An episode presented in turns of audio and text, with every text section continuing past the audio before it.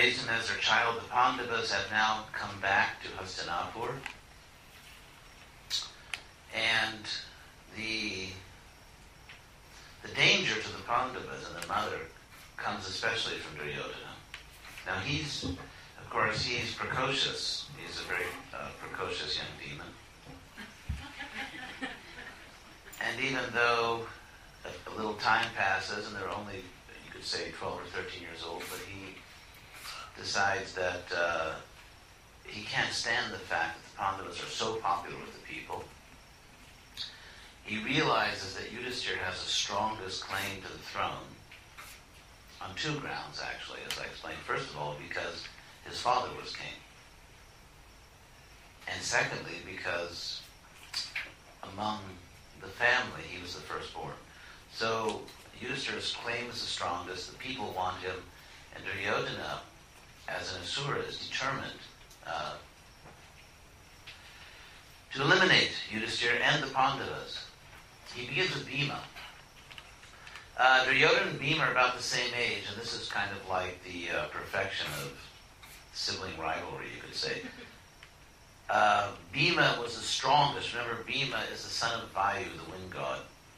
And uh, when they were children, when, when the Pandavas first came back and they would play, you know, childhood sports, Bhima was always too strong for Duryodhana, and this simply fueled his envy. So he actually tried to poison Bhima. He actually tried to poison Bhima. He gave Bhima poison, lethal poison. Uh, one of Bhima's popular names, which you find in the Bhagavad Gita, is Vrikodara, wolf belly. Bhima had a voracious appetite. He alone could probably keep the food industry in business. And so, and also, Bhima's father, of course, is Vayu, and he ate this poison and simply digested it. And then Bhima tried by other means. There's another story in the Mahabharata. Bhima was sleeping very soundly after a good meal. He would sleep very soundly. They were at the bank of the river after they'd gone for some sporting. And uh, Duryodhana took advantage of him up and roll him into the river, at which point uh, Bhima simply woke up and snapped the ropes, which were supposed to be unsnappable ropes. So in this way, um, Duryodhana tried, he was uh, his, sort of at the beginning of his career as an assassin, which he would. he tried to kill Bhima and failed, and then something else happened. Something happened which, for the time being, uh, postponed any further attempts to kill Bhima or the other Pandavas. And that is the arrival of Drona. And I want to speak a moment about Drona because he's one of the most important characters in the Mahabharata, Dronacharya. Uh, he had an unusual birth. Almost everybody in the Mahabharata has an unusual birth. in any case, uh, he was a powerful Brahmin and strongly inclined to teach uh, martial arts, warfare. Brahmins taught, and they might, for example, nowadays, if you go to a university, there are professors, many departments, professors teach many things and they're all professors. So in the same way, Drona, uh, or the Brahmins taught many things. Drona taught military skills. And there is a popular Hindu misconception which I would like to rectify. And that is that, um, well, here's how the story goes. This, this is the common version of the story, and I would like to provide you with some additional information which I think will make it clear what really happened. When Drona was a child, uh, he was in a school, a Gurukula, and another student there was a young boy his age named Drupada. Drupada was not a Brahmana. Drupada was a Kshatriya, and in fact he was heir to the throne of Panchala, which after the Kurus is one of the most prominent dynasties in ancient India. So uh, Drupada and Drona were very close friends. And in their childhood, when they were young children, uh, Drupada said something like, When I grow up, you know, I'll share what I have with you. He said this, this as a child. And uh, so when, when they actually did grow up and Drupada became king of Panchala, Drona went to his palace one day and asked for part of the kingdom. And uh, Drupada said, I don't think so. I, am not really into uh, dividing the nation right now. He said, but when you were a child, you said that. He said, yeah, I mean, I'll. Anyway, so, so the popular version of this is that uh, at this point, Drona was a very poor Brahmin. He was a very poor Brahmin, and he had nothing. In fact, there's even, if you look at the different versions of this, which kind of crept into the, the manuscripts over the ages, uh, there's even one version where Drona's son, Ashwatthama, who will grow up to perform admirable deeds like decapitating sleeping children. Anyway, Ashwatthama, uh, Ashwatthama, sort of one of the villains of the Mahabharata, was his son. And there's, there's a popular story that little Ashwatthama was crying for milk, and his father told him, I'm sorry, we're poor, I can't afford milk. But all the other kids have milk. I'm sorry, we're just, you know, we, I, I can't afford milk for you. And so he goes to Drupada. Now, here are a few facts to show, I think, that this is not really what happened. And so I'll give you some other information from the Mahabharata. Drona married a wonderful lady named Kripi, sometimes mispronounced in the West as creepy. But uh, actually, her name, you may have heard that, you know, uh, West people say like her brother Kripa and so but actually her name is Kripi. And so these were twins. These were twins who also had a very unusual birth, sort of a mystical birth. Anyway, so this brother, Kripa and Kripi, were adopted by none other than, let's go back a bit, Shantanu. The great Kuru Emperor Shantanu adopted Kripa, who became the great Kripacharya, the great one of the great leaders, and uh, his sister Kripi. Drona married Kripi. What this means is that Drona married into the richest family in the world. So I don't think he had a problem buying a little ancient Vedic carton of milk. he actually married into the richest family in the world. And to show that these, this family bond was actually serious. This, as the story goes in the Mahabharata, when uh, Drupada rebukes Drona and says, No, you can't have part of my kingdom, Drona immediately goes to Hastinapur, the great Kuru capital, and basically all he has to do is show up. And he is completely endowed. There's a very nice story that uh, when he first comes into the city, the princes, the Pandavas and, and Duryodhana and his brothers, they're all playing, and they're playing with a ball, and the ball falls into a well, and they can't figure out how to get the ball out of the well. So young Drona walks up. Another thing about Drona is that um, he also has received weapons from an avatar. There was a military avatar named Parashuram. Parashuram, not to be confused with Parashara, but Parashuram. Parashu means sort of an axe, and someone who has a lot of fun with his axe is called Parashuram. And that's another story of how he saved the world another time. In any case, Parashuram retired from his military activities and gave all his weapons to Drona. So here's poor Drona, you know, the, the, the man who can't get milk for his kid. He has these supernatural weapons from an avatar, and you know people are willing to pay for stuff like that. And he marries into the richest family in the world, and he can't afford milk. In any case, when he goes to Hastinapur, the, the ball fell into the well. He can't get the ball out of the the boys can't get it. So Drona says, "Step aside." He takes an arrow, shoots the arrow straight down into the wall. It's a great movie. Shoots the arrow straight down into the, into the well, and, and, and it pierces the ball. Then he shoots another arrow that, that sticks in the first arrow.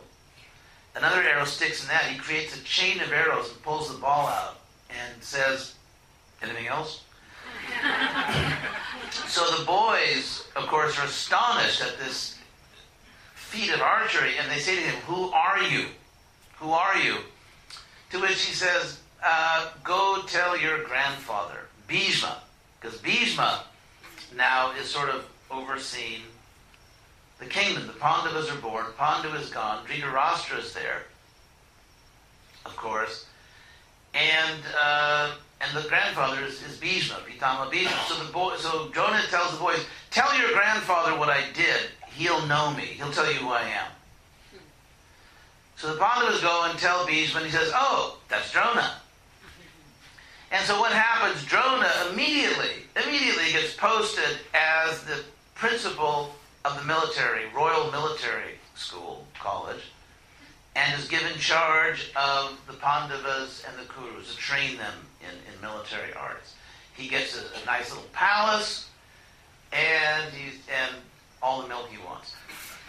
So the reason I mention this is anyway, I won't tell you why I'm mentioning it, but I will tell you.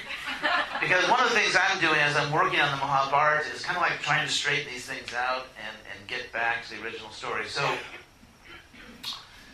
anyway, uh, so Drona now is in charge of training these princes, and uh, after he trains them, he tells them you have to pay your guru dakshina. Uh, guru dakshina means that well, it's like tuition. You know, after you study with the teacher, you have to offer some gift to the teacher. So uh, it came time to offer this. Let me I'll tell you one more story before we get to the dakshina part, uh, and that is that uh, Arjuna. Arjuna was destined to be the greatest archer, and there, there's a wonderful story which I personally really like. And that is that at one point Drona wanted to test all his students, and so he created a, an artificial bird, or he had it made. It wasn't a real bird; it was just like a little mechanical bird, and had it put in a tree. And the students had to try to shoot an arrow through the eye of this mechanical bird. So he called the students up one by one. He began with Yudhisthira and said, "Okay, Yudhisthira, stand up." Utishta, you know, stand up. And uh, then he said, "Do you see the tree where the bird is?" Yes. Do you see the bird? Yes. Do you see me? Yes, I see you, teacher. He said, "All right, sit down." And then he called Duryodhana, and basically they had the same dialogue. And Duryodhana also was told, "Sit down." And he finally he came to Arjuna. Arjuna stood up, and Drona said, Do you see the tree? No. Do you see the bird? No. Do you see me? No. What do you see? I only see the eye of the bird. And then uh, Drona said, Now fire your arrow, and he hit the target. So, this is a very good story, of course, in terms of determination in our spiritual life determination to actually achieve our goal. Arjun only saw the target. So, anyway, the boys are being trained, and it's very interesting because you have these suras and asuras. Both the Pandavas and Duryodhana and some of his brothers, they're actually not humans. And they actually have these great powers, and so Drona's training them. And uh, then at the end, he says, You're ready. So, two things are going to happen. And both these events are very significant for the rest of the story. One is that uh, Drona claims his Guru Dakshina. He wants his tuition. He wants, he has the right to ask of the boys whatever he, whatever he likes. And secondly, there's going to be a graduation ceremony. Naturally, you know, after you send your kids to school, you want to go to their graduation. And so there's going to be a graduation ceremony and something very uh, amazing will happen at that graduation. Anyway, so for the Dakshina, Drona now tells them, uh, I want the kingdom of Drupada. That's your tuition. In other words, he wants his students now that he's trained with all these fantastic weapons to go to the kingdom of Panchala, defeat and defeat Drona, uh, Drupada. Now, this was um, difficult for the Pandavas because, as we learn from the text, Drupada was a very dear friend of their father, Pandu. Drupada was one of the dearest friends of Pandu, the father of the Pandavas. And here, and he was practically, therefore, you know, he, he, he was like a member of the family, and now they had to go and humiliate and defeat him. For the warriors, for Kshatriyas, kings, to be defeated like this was very much worse than death. In fact, Krishna, as you know, says in Bhagavad Gita, Sambhavi tasya kirtir maranara tirichate, that for one who has been honored or highly conceived of, literally, Sambhavi tasya, uh, dishonor is worse than death. We, we have the word kirtan, so the word infamy here is akirti. Like kirti is kirtan, akirti. Uh, maranata tirichate it, it is, it is worse than death. So, obviously, the Pandavas were extremely conflicted, and, and yet they had to follow the guru. This was such a strong cultural principle that one has to follow one's guru that they went and did it. They, they attacked Panchala, the kingdom of one of their father's dearest friends, and defeated him. And then Drona came along and said to Drupada, you know, I'm such a nice guy. And he really, he really meant it. He really thought he was being a nice guy. He said, I'm such a nice guy, I'm going to give you half your kingdom back. what do you say about that?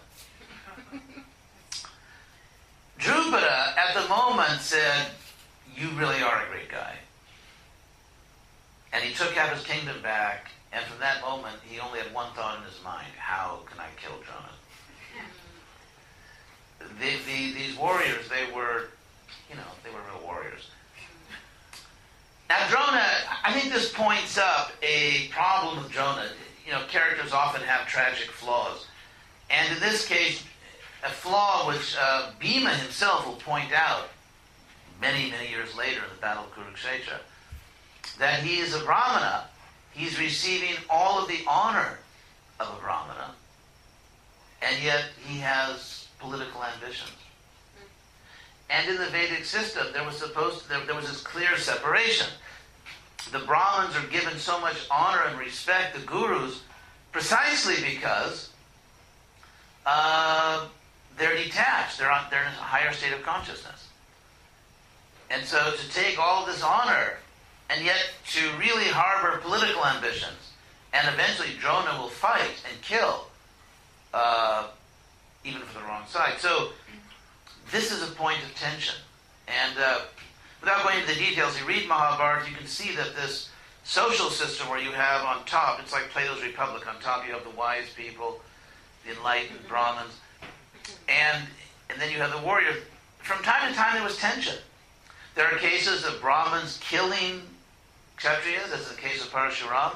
There's a case of Kshatriyas killing Brahmins, as in the story of Orva, of the Brahmin. And so there was tension. I mean, most of the time it worked, but occasionally there were, there were real tensions. And Drona is an example of this. And there will be more tension, which will come out at, at Draupadi Swayamvara, and I'll explain that, uh, more class tensions. Uh, Karl Marx would have been pleased uh, by these class tensions. Anyway, so uh, Drona, uh, Drona has humiliated Drupada, and uh, Drupada, who, who we'll get back to a little later, but for now, he is completely depressed. In fact, he's like, oh, you know, that, oh, fun, you know, I get half the kingdom now. So he's really not interested in that half the kingdom. And he's depressed because he realizes that I cannot defeat Drona's Brahminical power. He has this power as a Brahmin. And my sons cannot help me. My sons cannot help me to defeat Drona. And therefore he's thinking like, what is the use of my Kshatriya power if I can be completely humiliated and my, my throne usurped by a so-called Brahmin?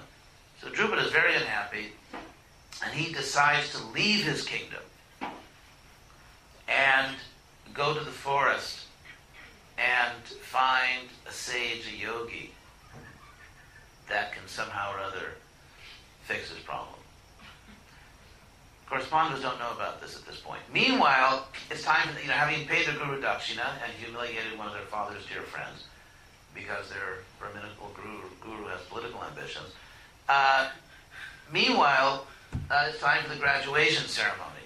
And, I mean, come on, everyone here has been to a graduation ceremony, right? I mean, it's a time of, of great festivity for the family, everyone's proud of the kids and so on. And this is very much the mood. In fact, Dhritarashtra, uh, has a special arena built. This, they seem to do this all the time. There's a lot of special arenas built back then. He has a special arena built just for the graduation ceremony. And at the graduation ceremony, the kids, you know, they show their family what the family got for their money. You know, what they've learned in school. And so they're going to perform all their military skills. And, and Arjun, especially, exhibits amazing uh, skills, all kinds of mystic weapons and things. He can send an arrow deep into the earth and bring it back. They can manipulate the the physical elements, creating water and fire and moving earth and so on. So, so they really gain this because there was a military yoga, you could say, just as there are certain yoga siddhis. So it was a. Um, I just say one word very briefly about how these powers worked. For example, in this literature, you always read about great sacrifices where uh, empowered Brahmins, like the ones that Yaja and Upayaja, the ones that Drupada is going to find, they can do almost anything with a sacrificial fire. They can create things, they can destroy things, they can they have almost unlimited power. Uh, in a sense, a, a, clue to this was the idea which was borrowed from Vedic culture and used in the Avatar movie.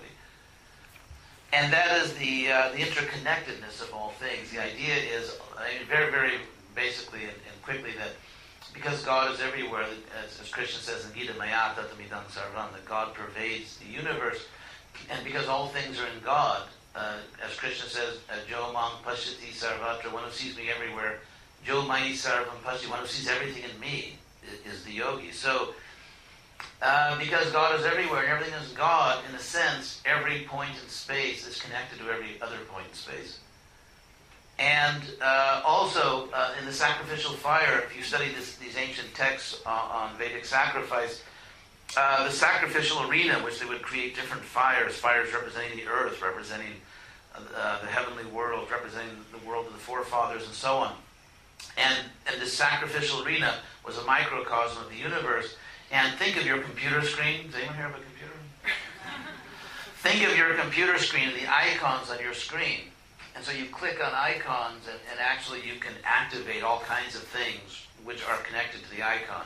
So in the same way, the sacrificial arena basically was a type of, was a microcosm of the universe in which the fires and so on were almost like icons, and also other things offered in the fire. And so you could you could connect with and access all kinds of powers.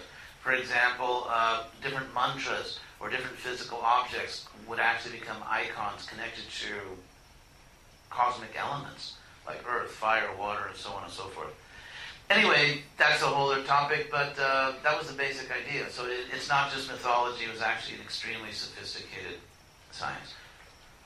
So, our, so the warriors also, the warriors also uh, use mystic powers. For example, you know the Ashman when you do arti, I mean, you do the Ashman, right? You know, put water in your hand to purify you. There's an Ashman, that there's a little purificatory thing with water that's always done before releasing sort of the celestial weapons. Weapons are two kinds in the Mahabharata. There's Manusha weapons, which are human weapons, and then Divya, they're celestial weapons from higher dimensions.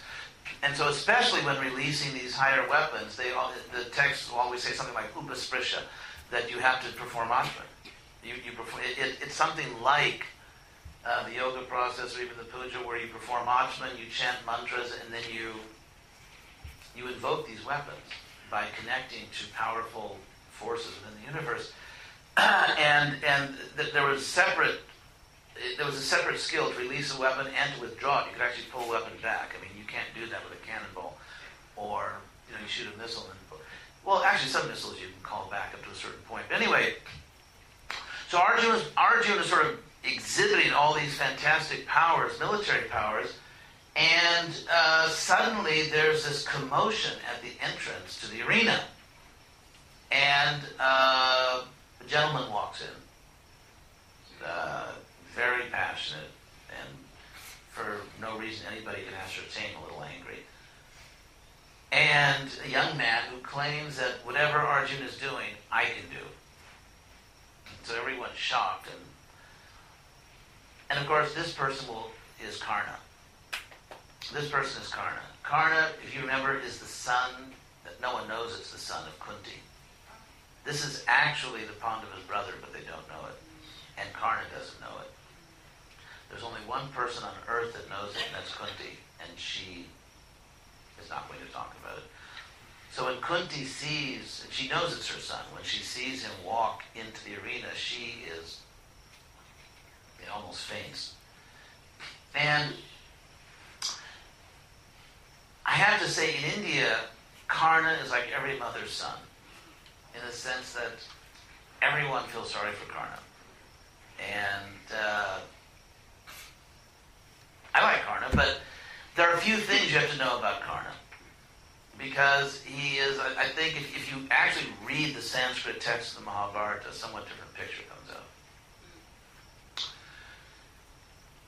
The first time we hear about Karna is when he is born uh, from Kunti uh, with, uh, due to her, after her contact with, with the sun god Surya.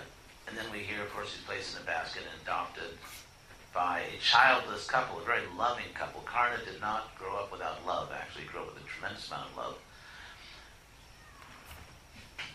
The next time we hear about Karna is when he barges into the graduation ceremony. Remember what a graduation ceremony is? It's a time when the young people are performing or, or, or there in front of their families.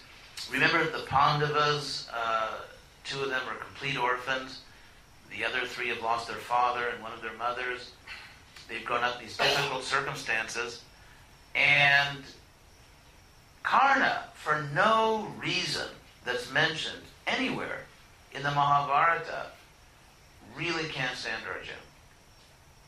He can't stand the attention he's getting and wants to humiliate him in front of his family on his graduation day.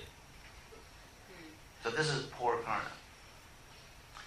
Another thing about Karna, and again, I, am not trying to uh, just destroy the character of Karna because yes, he has many good qualities also, and he is born of the sun god and Kunti. But there are some character flaws here which are simply undeniable. Another point is that in his eagerness to get power, he lied to an avatar.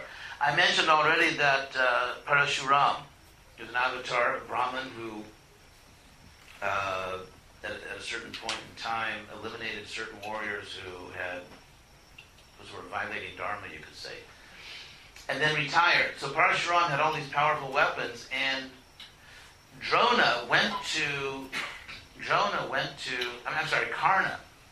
Okay, I'm back. Karna went to Parashuram. Karna went to Parashuram and said, "I want to be your student." And Parashuram said, "I will only teach a Brahmin. I will not teach a warrior because that was his thing. You know, he really had a problem with warriors. So Drona at that point said, I am a Brahmin. He lied. He lied to Parashuram.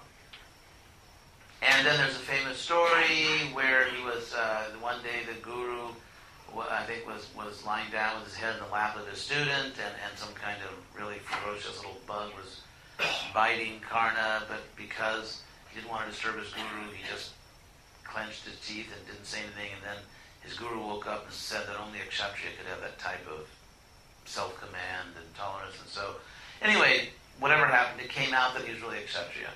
And then, and then the guru, uh, Parashuram, cursed him in different ways and so on.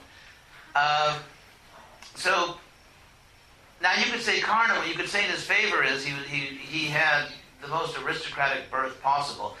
Uh, it's understood in the Vedic culture that all of the royal families in the world, all, all the warriors come down from two lines, from the sun and the moon, sun god and moon god. So Karna, born directly of the sun to the other princess Kunti, was extremely aristocratic, and yet like um, Satyavati, actually, like Satyavati, was born in a social situation which he didn't really have opportunities to act according to his ability. At the same time, uh, he tried to resolve this by, by cheating, by lying. And um, later on, we'll see the Pandavas in a similar situation, where the Pandavas, who are these great warriors, lose everything and have no opportunity to act as Kshatriyas And yet they don't lie to anyone. They just go away and sort of dedicate themselves to self-realization. So Karna, uh, again, when he first comes in, because I want to get the story straight, and Karna, of course, will be an important figure later in the story. And so when he first appears, this is his first appearance as an adult in the Mahabharata. There is not a hint anywhere in the Mahabharata that Arjuna had offended him in any way, or any of the Pandavas, and yet he first comes in uh, absolutely determined to humiliate uh, Arjuna, to defeat him, kill him if possible, because he's, well, a, you almost want to use the E word. He's envious. As some, something about he, he really can't stand uh, success. And so uh, then Bhima pulls the caste card. You know, he plays the caste card, and because Karna says, "I can do everything Arjuna is doing." In fact, he starts to do it. Then he, then he, then he challenges Arjuna to a duel, right there. Like, let's settle this right here, to the death. So Karna is, you know, there are issues there. You can say anger whatever it is. And again, this is Arjuna, who's never even seen the guy. Arjuna has no idea who this is. So Bhima Bhima says to Karna, hey, what's your last name, buddy? In other words, his Gotra. He wants to find out, like, are you even a Kshatriya? Because we've never heard of you. We kind of know who the royal families are. And at that point, uh, there's sort of a poignant moment in, in, in, in the Mahabharata where uh, Karna's father was Adhiratha, the chariot maker. chariot maker was a respectable guy, but not anywhere near high class. So he comes in, his father comes in, his you know, sort of aging father, and, and everyone realizes, oh my God, that's his father. So that kind of like answers the question of who Karna is, and he's embarrassed because, and, and so then Duryodhana steps forward and realizes, here's the man that can get me what I want. He can kill Arjuna. And so therefore, Duryodhana with the most transparent motives possible, suddenly becomes Mr. I don't know, liberté, égalité, you know, Mr. Liberal, and says, well, if he's not a king, I'll make him a king. And so right there, and then it's interesting because the Old Testament, kings are anointed, isn't it? Messiah, they're, they're anointed with oil. And in the Vedic culture, they were anointed with water. Abhishekta. So that's a word for Messiah, I guess, Abhishekta the, the, the, the one who's been anointed. What's very interesting about this story is it shows that there was flexibility in the caste system. In other words, no one said, wait a second, you can't make him a king.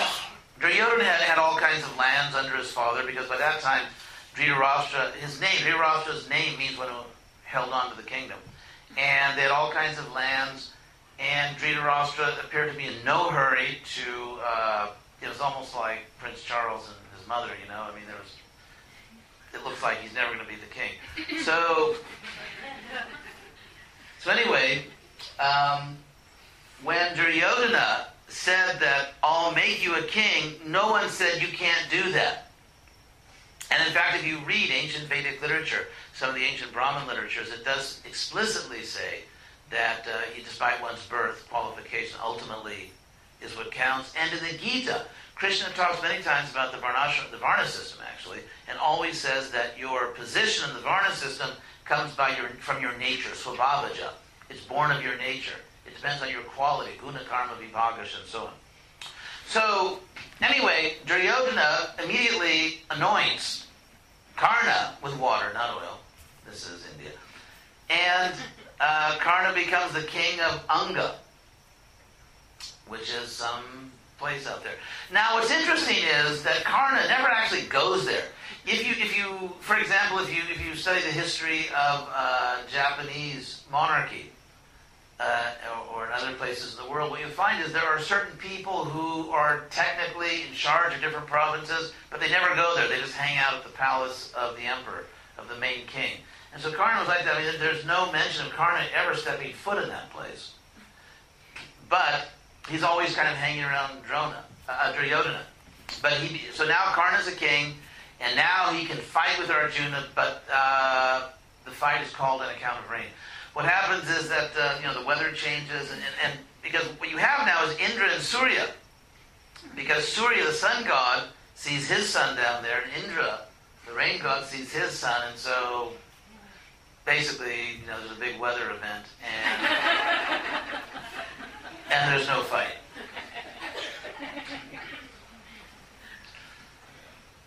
But the battle lines are drawn. Now Drona, uh, I, am sorry, Duryodhana. Now Duryodhana has a complete uh, mood swing in a sense, in the sense that he's no longer intimidated and afraid. He feels that with Karna, I can now defeat the Pandavas. So he's really, he's really encouraged by this, and so it's you know it's a brand new assassination game now. Now what happens with this new confidence he has, this new confidence he has. Um,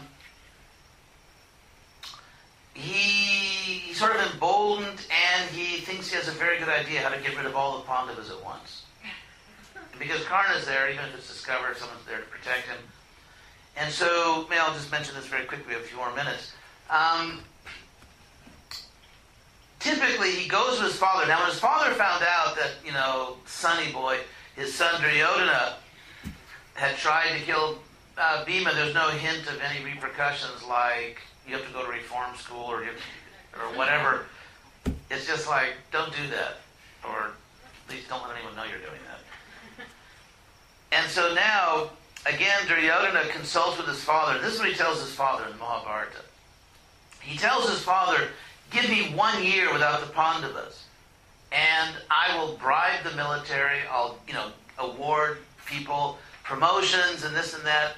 I will secure alliances with other kingdoms. If I just have one year and with all the facilities of the treasury and the power to, you know, give awards and promotions and all that and form alliances, if I have one year like that, we can really get control of this kingdom without having to worry about the Pandavas.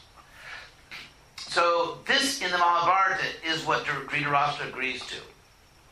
Duryodhana has something much worse in mind.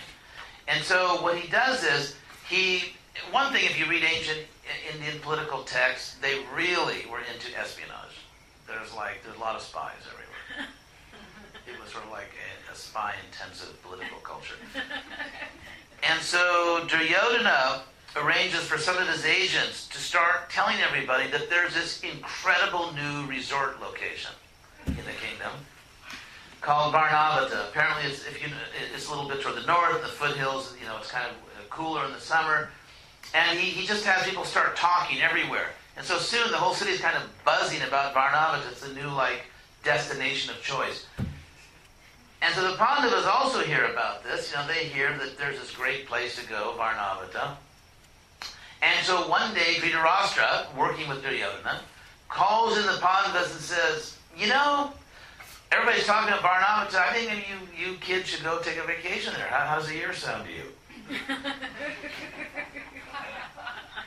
and um, meanwhile, so the Pandavas agree because, again, in order to understand the story, the Pandavas are these boys that grew up as yogis, as sages. And they are, you know, it's like they're very innocent, very naive still at this point. They're very naive. And uh, you know, this is now their father by Dharma. It's like it, it's it's inconceivable to them not to obey him. It's just the culture is so strong.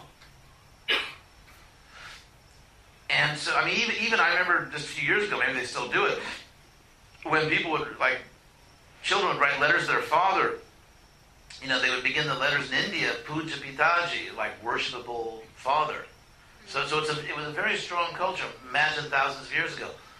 So the Pandavas agree. Meanwhile, Duryodhana has instructed uh, one of his uh, darker agents, Purochana, to go to Varnavata and build a house for the Pandavas. They have a nice house. And he instructs him to make it a fire trap. Use every possible inflammable material so the thing will just go up like that in flames. He wants it to be, you know, just a fire trap. And that's what Purochana does. Purochana is if anything, worse than Duryodhana. So they build this house. Now, Vidura, Vidura discovers the plot at the last minute. And therefore, the Pandavas are actually leaving. They're actually on the way out. There's some kind of ceremony. Naturally, they're princes. So with you know some ceremony and pomp, they're leaving the city.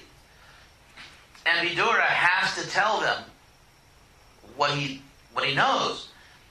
And yet he can't just say it because naturally, you know, half the people in the crowd are Duryodhana spies. And Duryodhana is there.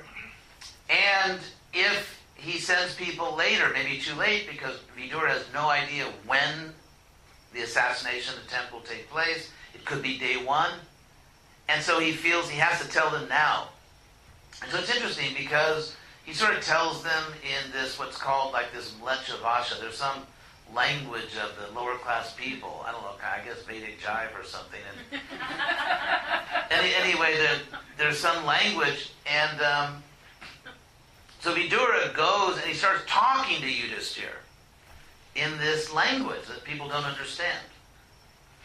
And basically, and even then, because Vidura is so bright, he's afraid, even, even in this language, if I'm too explicit, someone will hear it. And so, so he was very, very careful. So he told him something like, uh, one who knows that the soul cannot be burned by fire uh, is not in danger.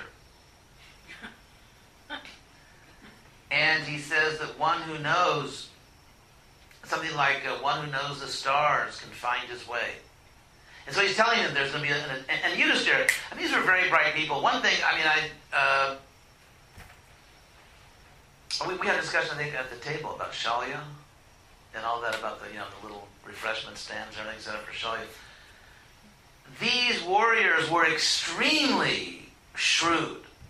They were extremely bright. I mean, I mean, they were trained. They were very sharp. And so Yudhisthira knew there's going to be an assassination attempt by fire. Because Vidura said that, again, in a, in a, in a different language, but he said that one who knows the soul cannot be burned is not in danger. When, when, when Vidura said that one who knows can find his way by the stars, or one who knows the stars can find his way, he knew that we'll have to escape at night. And so there were a series of instructions that Vidura gave them, and, and they leave. And uh, they go to Varnavata Purochana, who, whose job it is to actually ignite the house when the Pandavas least expect it and kill them, uh, sets up his own house right next to the Pandavas in an armory, a place where weapons are stored. And so even though the Pandavas know what's going to happen, if the Pandavas reveal they know and just leave, then Duryodhana will know that they know, and Duryodhana now is charge of the army, and he'll just openly go after them with the army. And so it's a very tense situation. The Pandavas know, but they can't let anyone know they know. They don't know when the attempt is going to be made to kill them. It's a very tense situation. And so tomorrow morning I'll explain to you what they did. So thank you very much.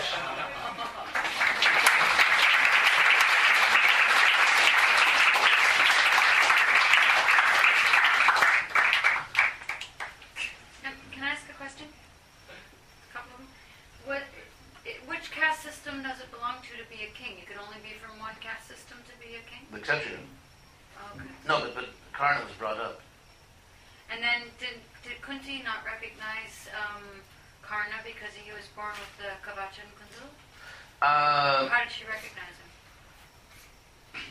In my view, that, that she ma- she kept track of where he was, and she just knew who it was. It was her son. There's always the, also the armor and the earrings. Yeah, yeah, yeah. There's um, Kavacha and Kunzul. yeah, yeah. Th- th- that's the story of, of the, that he's born with armor and earrings. I didn't mention that, as you noticed, of course, for reasons which I'll explain to you later. But um, yeah, but, but but but she did recognize him. So Rukmini.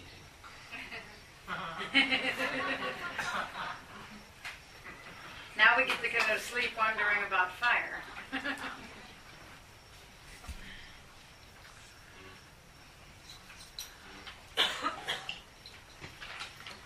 Excellency very much, Hridayananda Das Goswami.